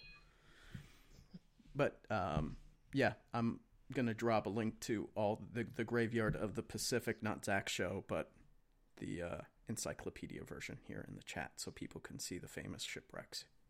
Yeah, and the the Maritime Museum in Astoria has that has a lot of that information. At least the recorded, the recorded shipwrecks. That's the other thing too is uh, there are a lot of shipwrecks that ships were not based out of Astoria that wrecked there that we just don't even know Mm-hmm. exist. They found some further down the coast in Seaside that was a late 19th, early 20th century ship, and it washed uh, washed not too far from the promenade, and nobody knew about it until Stapleton. like somebody was scratching. That's Wally. Aw. my dog. My dog is right. Okay. I uh, uh, there's a cat named Cinnamon around me, like Uh, yeah. which is why I'm, I'm going like this is because Cinnamon's. I've heard a couple Aw. of. yeah, just cinnamon. Wally just did a shake, smelled, turned around, and went back to bed. Like okay, got myself. Well, you know, you're you're talking about the shows. Was um was Haunted History your very first um, television show that you were on? It was, and, and and you know, it set a high bar. The uh, producer, director, primary writer for this episode was a, a man named Joshua Alper, and uh, he I, he is he became my friend, and Oh, uh, he has tremendous amounts of integrity, and, and that's what spoiled it for, for me. Is is is other people in uh, you all have encountered uh, people who are kind of sociopaths who are in the show business end, but um, Joshua uh, Joshua's um, I'm not sure what his age is now. He was in his 50s at the time, and then he went to formal film school, and for many years he was part of the production team for Unsolved Mysteries. Oh, oh wow. He was Mhm. on a he was on a weekly uh, NBC, I think it was carried at the time show, and and so he was very meticulous about how he did things. He wanted facts. He wanted real facts. Uh, years before Nice. people started kind of faking stuff, and um, and he actually flew into town. And I gave him uh, copies of my books, and we drove around Vancouver and, and other places. Wow, that's awesome. Yeah, and uh, and again, like I said, he, he really set the bar really high, which is why it was so disillusioning for me. I'm sure we can get on these other shows. It's like what? I'm, I'm sure you can't mention any names, but you know, I'm just saying that. Uh, yeah, well, so Yeah. I'm I'm assuming Haunted History was like your your favorite show that you you were you were in. It was really funny though when I just kind of put on uh, I put on some background you know show and I'm just like doing some work and I'm just like thinking I'm hearing Jeff Davis I think and I look on the TV it's like there he is. I was like awesome. honestly though, didn't you actually say that is Jeff's voice? He's probably dead. And it was- I did not say that. I did not say that. yeah, uh, somebody. Um, what's ended up happening is, I guess, uh, the History Channel is kind of quote resurrecting some of these episodes, and that's kind of um, uh, kind of coming back, and they've renamed it something or other and reissued it.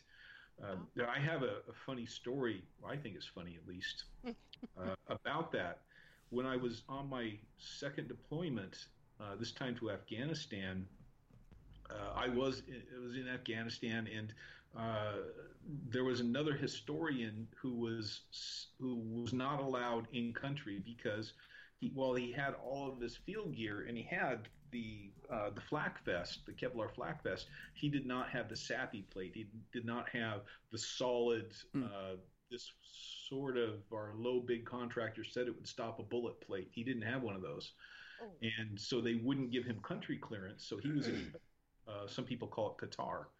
So my boss contacted me via email and said, "You need to you need to go to Qatar and bring him a SAPI plate, or else." Oh. And uh, this was this was the interesting thing. These things at the time, I think they cost the army several thousand dollars. Wow. But if you use them once, they were disposable items too. Wow. So I went to I went to the armory, and I talked to the armor and said, "Can I get a SAPI plate?" And he, he was like, "Sure." And he was looking up at the shelving units. What size do you need? And I said, "Probably regular."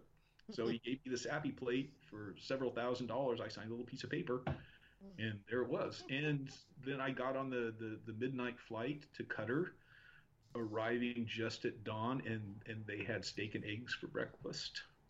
I had not Wow. had a steak for a long time. But wow. anyway, anyway, uh, no, actually, that was the second trip. But no, I, in this case, it was October, and uh, and I arrived, and they it's really hot, Re- 135 degrees, not a Holy crap. at 8 mm-hmm. a.m.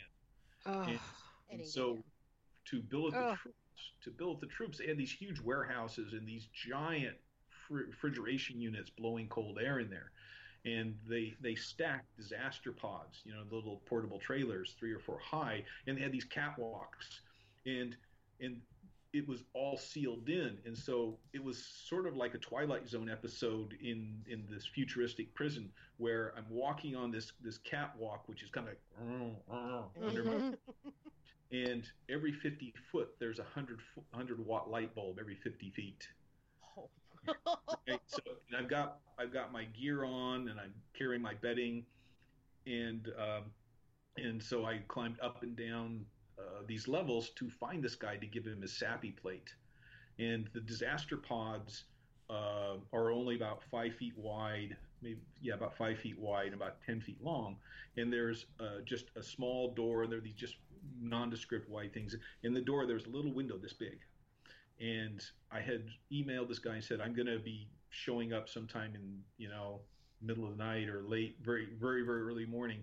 So i was there. I knocked on the door and after a couple seconds there was like this face like the, the, the, the little door and and, and, and then he went ah, ah, ah, ah, ah."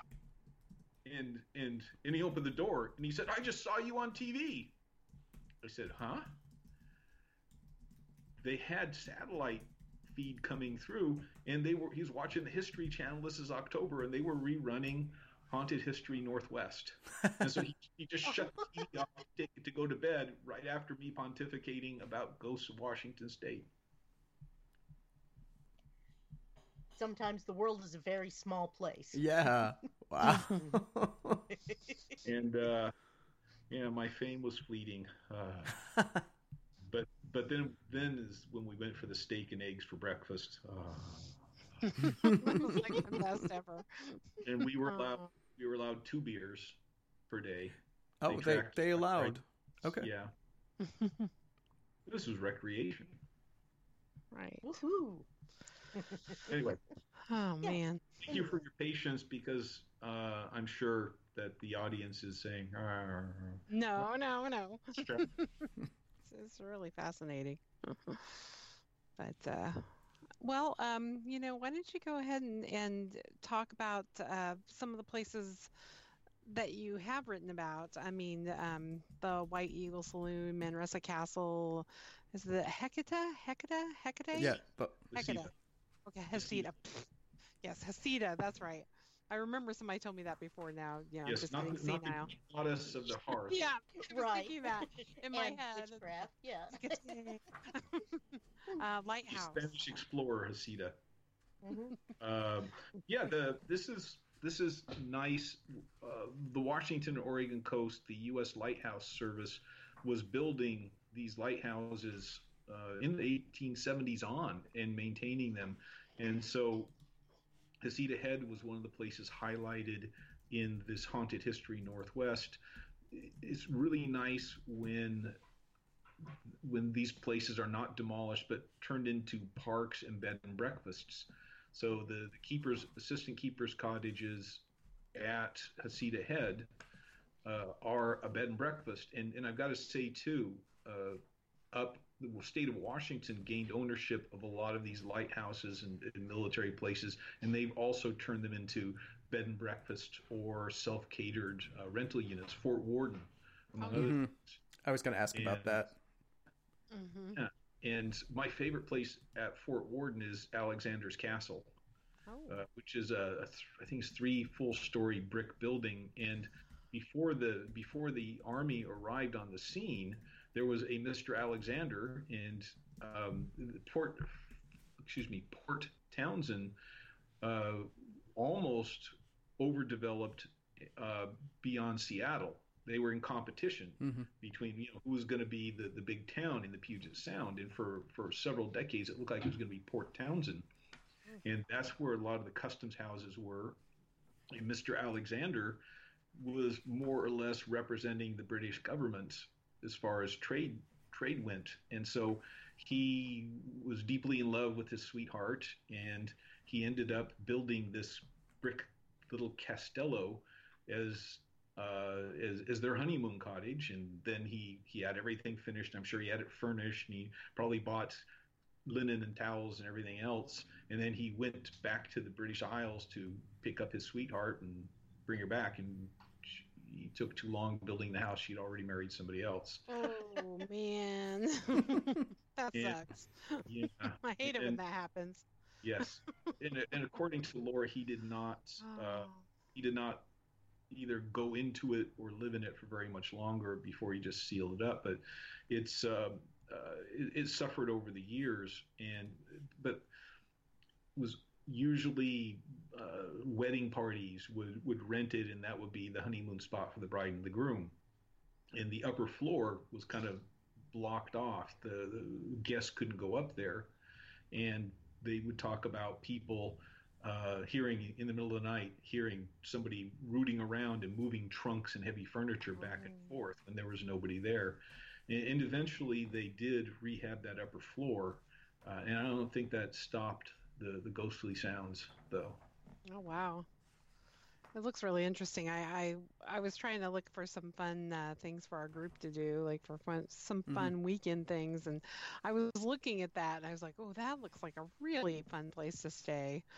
So it's like, ooh, It, it is a long drive, but Yeah. uh, at the mouth of the, well, up there too, but even further, uh, North Head Lighthouse, which is where they did the Ghost Adventures. Excuse me. There are, if you get if you get the reservations done right, um, there's a main keeper's cottage and two assistant cottages. That's actually a duplex, and each of those has three bedrooms. So Ah. nine bedrooms available that'd be Uh, cool. if you get your reservations in advance and don't mind that really long drive. Yeah, and yeah, we've had a few really long drives. Yeah, but I mean that would be good to do a long weekend over in Astoria Mhm. as well as well. I'm used to just saying Cape Disappointment for the lighthouse, but Mhm. um, that would be fun. I'm actually on the site right now. I'm going to drop a link to it. Let me see when it's available. Nice. And what was really cool for us, a little bit of flavor, was uh, there was a bat hanging from the ceiling. Ah. And So they're, right they're, there. yeah, they're rare and endangered, so we didn't mess with it. And that's nice. Won't tell you where all of a sudden I look on the grill of my rental car and found a a deceased bat. I felt very bad. Of all the things for me to hit, I hit a poor little bat. I have a friend who's into taxidermy. Did you put the bat? in- You know, I, we were so close, so close about putting it in a in a little baggie and, and keeping it, and I was just like, oh, let's let's just you know, Get some utility out of it, June. yeah, exactly. I almost got so close, but uh, Oh, but how, Put what about the white? Yeah, Hmm? Would you put it in the freezer?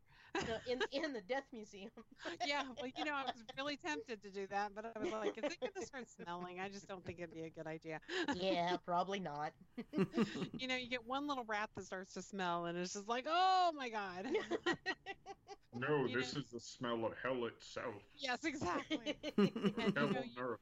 And then you smell a mouse or a rat, and you think, oh my god, this is how horrible that smells. I can't imagine how something bigger is going to smell. Let's just say that. Yeah, run, run across a body.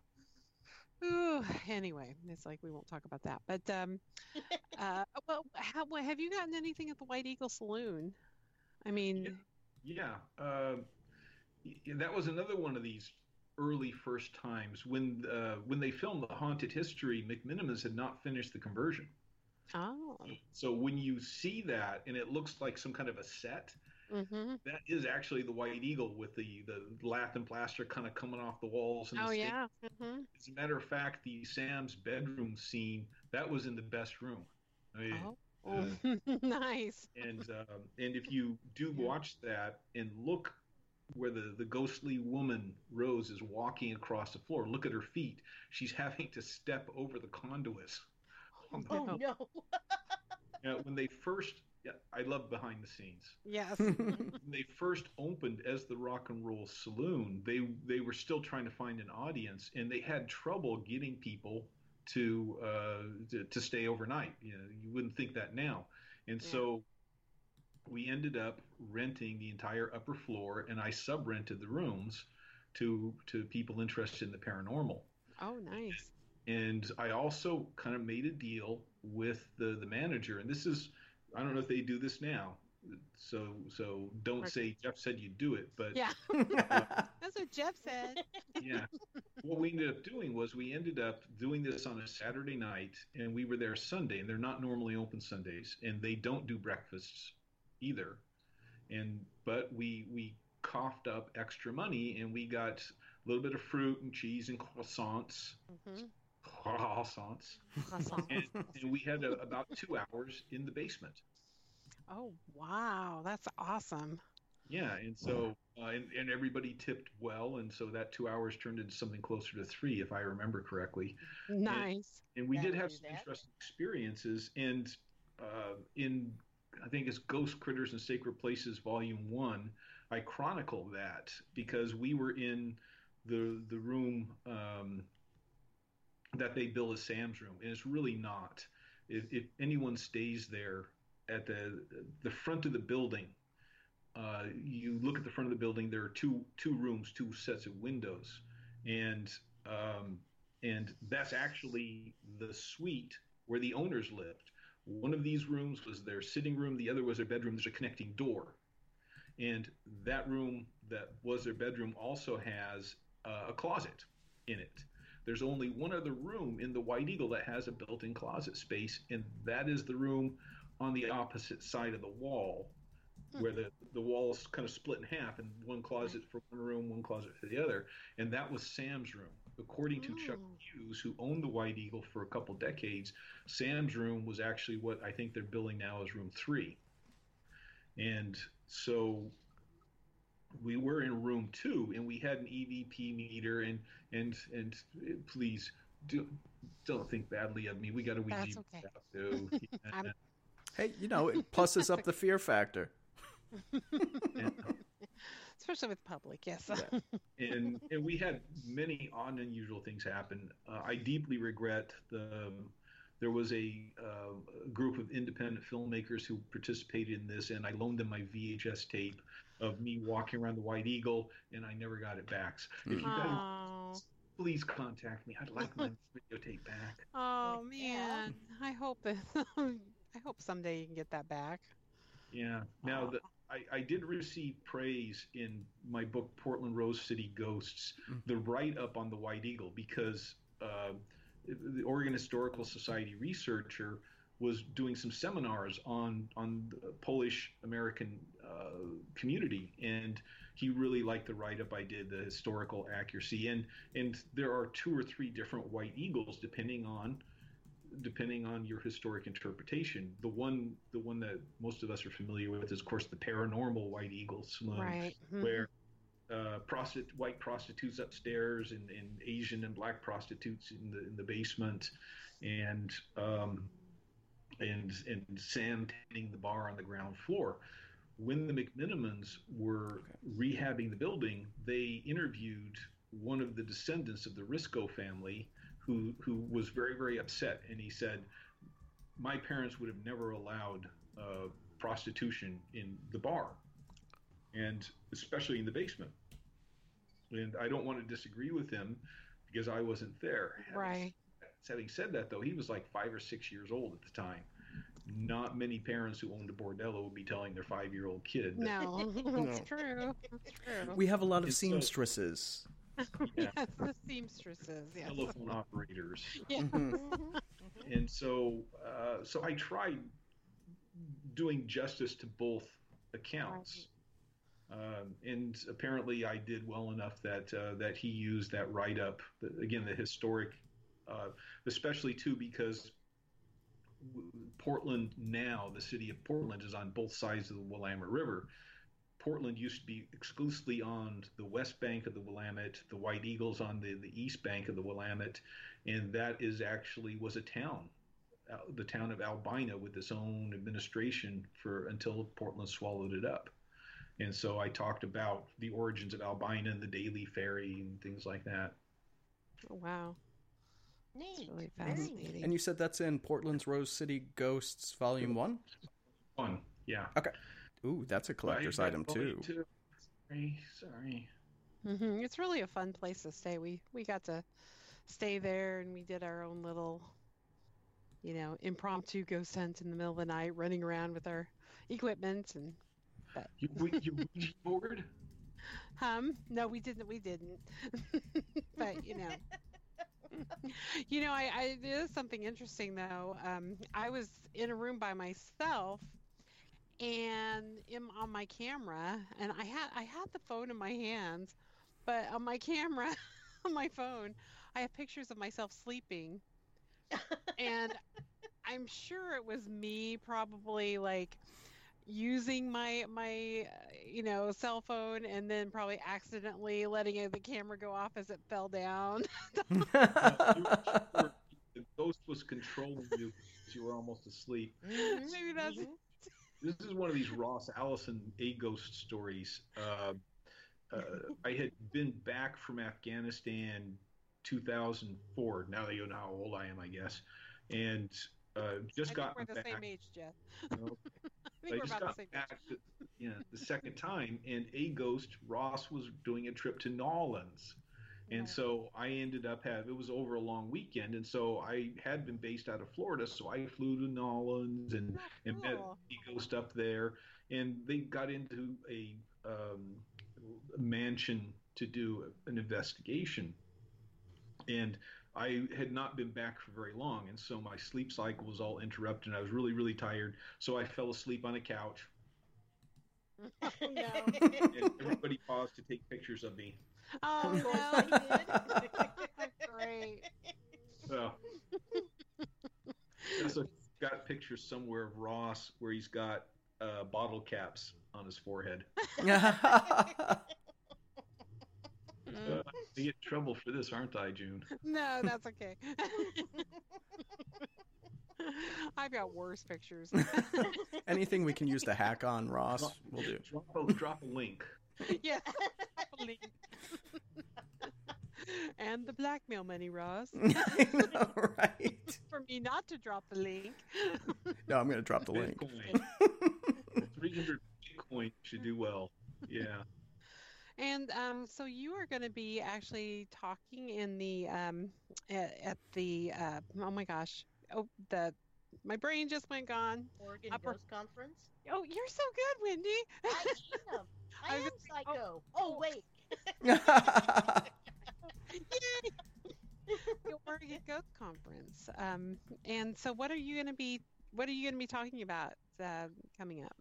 Uh, I am not sure. Sometimes um, uh, I'm really, really fortunate that the the chief organizer and uh, uh, being above cook and bottle washer, uh, Rocky Smith uh, is the principal organizer and and and is mostly his team with with Kristen and Holly, and so they they are actually graciously. I, I am on the the planning committee, but I don't do much other than nod my head and say yes, Rocky. anyway, That's uh, important. That's really important. but uh, in the past, I have given ghost walks on the promenade at Seaside as part of this, as well as uh, last year Astoria. So we, I, we may be doing more Astoria stuff.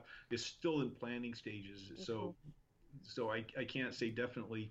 And I have tried doing presentations in the past, but sometimes what ends up happening is somebody um, somebody else uh, comes along who's never presented the Ghost Conference, or they they develop a theme, and so it, it's kind of one of these things. I do this all the time, so why not let the, the new the new kid on the block do it? And so Aw. that's that's fine with me too. And um, last year we had a discussion about how to get on a Ghost Hunter TV show, Hmm. and and I think Ross is finally Ross is finally off the list, but I think he and I were tied with the the most times we've been talked to by TV shows but never picked up. Yeah. Sadly, yes. Yeah, sometimes I wonder So, how uh, people get the show get on the shows. To be honest, Yeah, and so uh, I think one of the things I wanted to to pose and talk about this, and, and I'm still thinking about this as as a kind of an article that I would post on my own website. But uh, all of us, I think all of us are aware that uh, stations like the Discovery Channel and Travel Channel have been pumping out Mhm. Ghost Hunter TV shows Yeah. uh, to the Yeah. tune of uh, 10 to 20 every year. Hmm. And there's a terrible attrition rate where uh, most of them don't get renewed. And these established shows that are on the air, two or three of those go off the air every year. And and so then they, they pump up 20 shows, and only two or three of those get picked up for a second season. So so they're they're really hungry for these TV shows, but that's because audiences are interested in them. Right. And I'm seeing too, though, as this becomes more and more mainstream, that, uh, and I do worry about this, that um the general public uh, are in greater danger of becoming crazy stalker types. And I remember when I started doing this years ago, I'm not kidding you, on more than one occasion, uh, there used to be these landline telephones with telephone. Mhm. Yeah, I remember those. Yeah, yeah, far past, Back in the day. a long time ago, and far, far away. Anyway, on more than one occasion, people were calling every Jay Davis in the phone book to get to me, Oh, oh, wow. that's uh, and and yeah, and like one of these times is like two in the morning. I don't know what the other Jay Davis has thought of that one. Oh my gosh. but I, I really worry about uh, about and there was another time I did I did like a like a coffee house kind of a thing. I'm going to be at the Edgefield. Uh, anyone want to show up and chat about the paranormal? Please come on by. And I had a dozen or so people show up. And afterward, one of them sent me an email saying, "Thank you very much for inviting me and this and this." But I I, I got to admit I was a little disappointed in you. And I said, "Why?" Well, I was expecting you to have more answers about the paranormal than you did. There was an expectation uh, about me that I I didn't even try and fulfill because I didn't know it existed, and so I worry about this, and and, and I worry about you. I'm, I'm going to like point at my television screen as you do these podcasts, and anybody who in our community is starting to stand head and shoulders more visibility than than the the mainstream developing uh, these stalker community around them or the cult of personality. Yeah. So Puts a target on your back. it does, and and there are some people who are in the paranormal community that are not all that stable.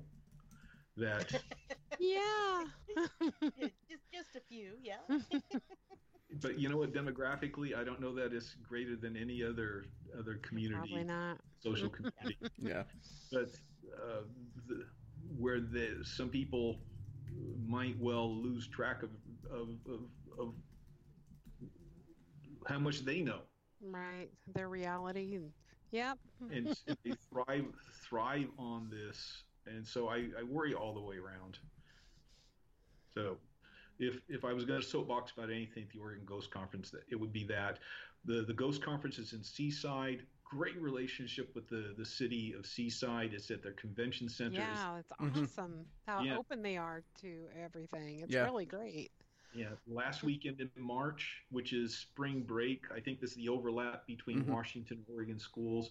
If somebody's going to attend it, now would be the time to to get your hotel rooms locked in. Mhm. That's probably a really good idea, Jeff. And- now that you said that. Oh, And I just found that uh, Jeff will be giving the Astoria Go- Ghost Walk 25 people. Uh, it's going to be at 5 p.m. on March 31st. Tickets are $15, only 25, only 25. Link in the chat. Plug, plug, plug. Click buy. Thank you. Okay. Thank you very much. No problem. it's awesome. Yeah, it's, it's going to be my first time like speaking in public.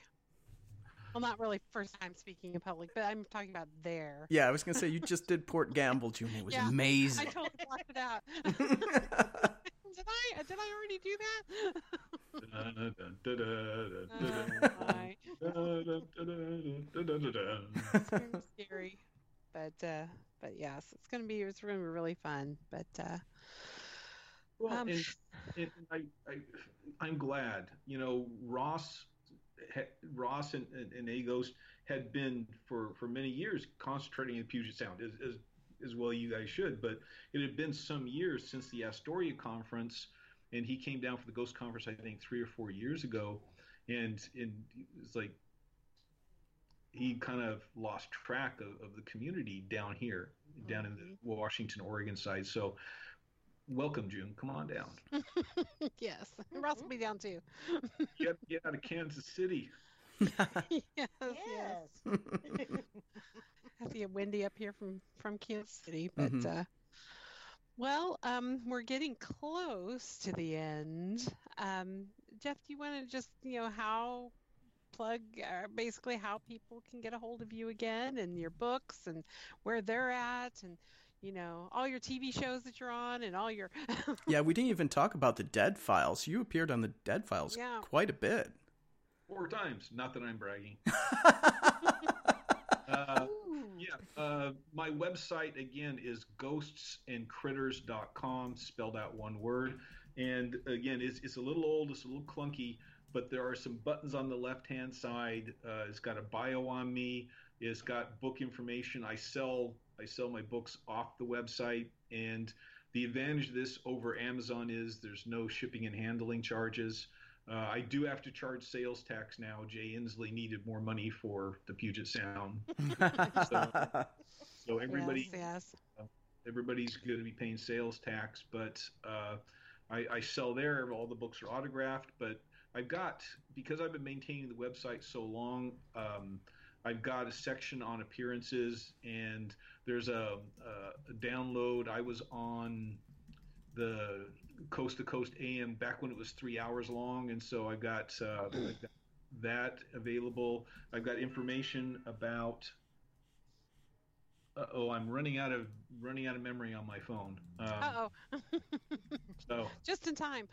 yeah, Anyway, my website. Uh, you can contact me. There are links all over the place. You can buy buy books there. You can find out. Uh, I have st- have to do the update where I'm going to be in 2020, and I also host on Facebook one Sunday a month the informal the Vancouver informal paranormal pub. You have to join the group because I don't feel like spamming 300 friends who aren't interested in paranormal. I understand. Well, cool. Yeah, Send, send me a link though, would you, in our in our messenger? Sure. I'd like to join. I just don't know exactly where to click. When- when- Where can we join? Mhm. Okay, I'll I'll see what I can do. Uh, Okay. Probably tomorrow though, because I still have to drive home. Oh That's fine. man. Well, we really appreciate you being on here. Um, do you guys have any other questions for Jeff before he before his memory runs out? well, just really quick, do you have any books in the works right now? Because we'd love to have you back on. Uh, Vancouver, USA Ghosts Volume 2 Okay. is in the works right now. And um, The Haunted Tour Guide to the Pacific Northwest has been out a couple years. It's a paper book. I hope by June to have it out as a Kindle or Nook book. Okay, nice. I just ordered that one actually. It, it will arrive December 23rd. All right. Just Very in cool. time. hmm Well, it's it's just a gift to me. the best just in time kind, right? you. I'm so Yes.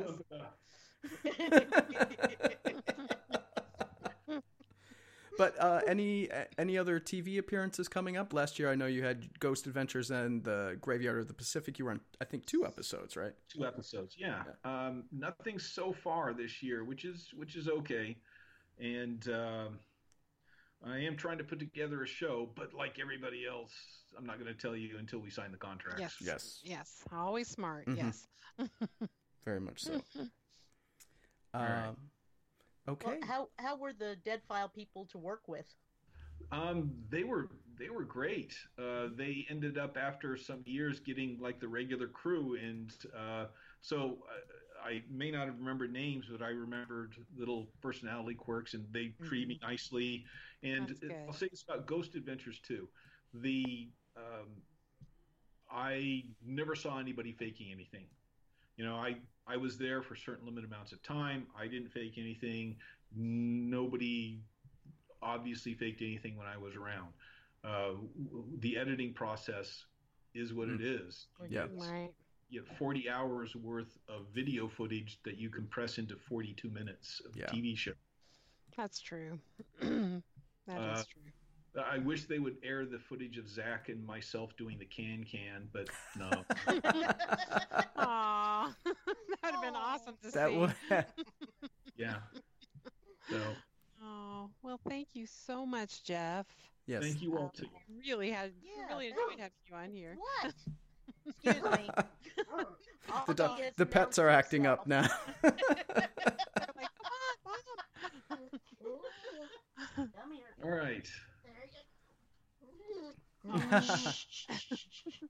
and uh, so, do we have a guest for next week? Or Uh, well, it's Christmas Day, and I thought that we would, that's right. you know, if you want to call in with a Christmas ghost story, that's hmm that'd be perfect. Yeah. Cool. But it's going to be some spiked eggnog, maybe a creepy tale or two. Yeah, yeah. yes. That would Short and sweet episode. bandwidth, if you excuse me, I'm going to go ahead and log off if that's okay. Oh, yeah. Thank you again, thanks so Jeff. much for joining us. Thank you all. I really Talk enjoyed again. this. Yeah, We'll Thank talk- you very yes, much. definitely talk Merry you again. Christmas. Happy New Year. Yes. To all of you. God bless us, Bye. everyone. Everyone. You're awesome. Thanks very much. All right. Bye for now. Okay. Take care. Bye. So, That was Wendy, awesome. Any parting words? Me? Yeah. No. Don't take any wooden nickels. Beware the Krampus oh, hmm. Beware the Krampus. and the Christmas witch. Yeah. Uh, yes. The Christmas witch Mhm. going to eat all the naughty children. Yes. I love those stories. Yeah. And June, Yes. do you have any parting words for us this evening? Well, just uh, you know, check out Spooked in Seattle. We also have University Heights Ghost Hunt on Saturday night. hmm So uh, if you go to spookedinseattle.com and look for tickets there, and uh, check out our website at aghost.org. I have to s- enunciate hmm aghost.org. Dot org. I Or you- love University Heights because I always get evidence. Evidence. Evidence. Now, is that okay? University Heights is that the one where they starve people? Oh no, this former school that. Sorry, guys, I have to Yep, get I know. All right, Looks like take have care, to- June. Bye. All right, bye. Yeah, University Heights was a former, I believe, elementary school, and a child might oh. have Oh. died there. That's haunting the halls of the main floor. Mm-hmm. Um, and some other ghostly activity, especially in there's a um, I don't know what you call it. It's kind of like where the HVAC system is in the basement on the back of the old boys' bathroom and stuff. There's some creepy stuff that drops there too. So there's always always something creepy there. Interesting, I Yeah. guess. Mm-hmm. it's one of my. It, it's a great place to ghost hunt. I've got my evidence up on my website, Ghostly Activities, for it. So it's really cool. Cool. Very cool. Um, but other than that, it's Other than you know it's Um, time to say goodnight. yeah, well, I I will be hosting just a real quick Yule log burning solstice thing. That Yep. I, I moved it to Saturday night, uh, Saturday, uh, well, sunset Saturday. Mhm. So, um, everybody's welcome to. I'm going to do Facebook Live from it and um, just call it a day since I won't be I won't be home, so I'll have to improvise. hmm Okay, Uh, Okay. and that's about sunset. So we're talking four, Uh, about Five. five. five. Okay, for us it's four. Central time. Yeah, we're a bit Mhm. farther north. So four Pacific is nighttime sunset for us this time of year. Um. Well, with mm-hmm. that, I guess I'll play our outgoing track, and what I have for us tonight is Linkin Park's "New Divide." Ooh, that's a good one. Yeah. So let me get this playing, and everyone have a good night. And a Merry Christmas. Yeah. We won't see you before then. Okay. Night, everyone. Bye bye.